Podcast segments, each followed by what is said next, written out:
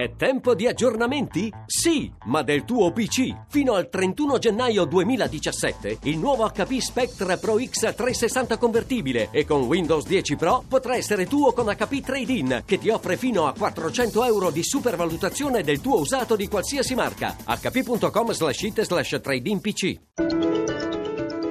Radio 1 News Economy.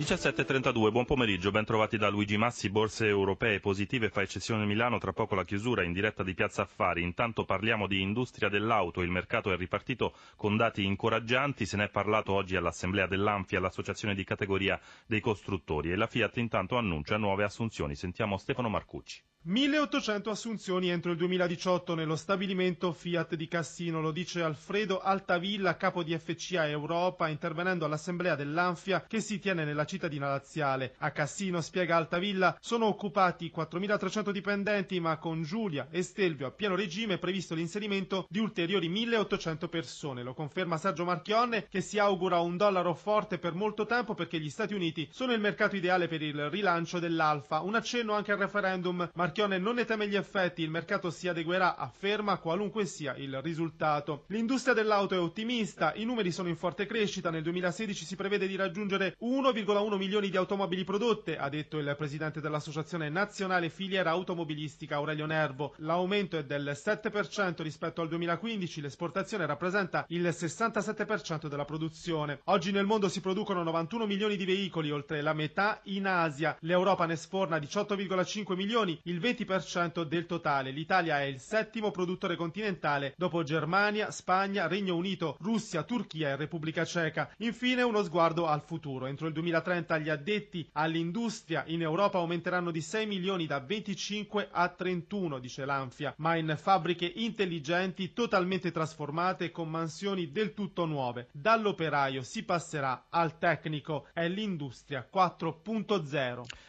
Cambiamo argomento, gli italiani spendono in generi alimentari e ristoranti il 15% del reddito familiare contro il 10% dei tedeschi e il 6% degli americani, lo dice uno studio del Dipartimento dell'Agricoltura statunitense, mentre a Roma al Food and Wine Co. in corso a Cinecittà si discute di come e dove investono le aziende del settore. Amalia Carosi ha sentito Simonetta Pattuglia, docente di marketing all'Università Tor Vergata aziende oggi, sia le piccole che le medie, tentano di accattivare il consumatore con delle tecniche attrattive, che siano quelle di non semplicemente mangiare o bere, ma di poter trovare nei luoghi della ristorazione forme anche intrattenitive e ludiche. Può essere per esempio delle forme di lettura, di incontro sociale fra persone che non siano necessariamente del vendere qualcosa. Il turismo enogastronomico già è una voce importante dell'offerta turistica italiana. Quali sono le nuove frontiere? Il turismo enogastronomico è importantissimo, le ultime ricerche ci danno 26 miliardi di spesa per i turisti italiani e stranieri in Italia, sia per il consumo, quindi i ristoranti, sia per l'acquisto dell'enogastronomia da portare indietro una volta che siano tornati nel proprio paese. Per attrarne di più il turismo enogastronomico deve organizzarsi in pacchetti,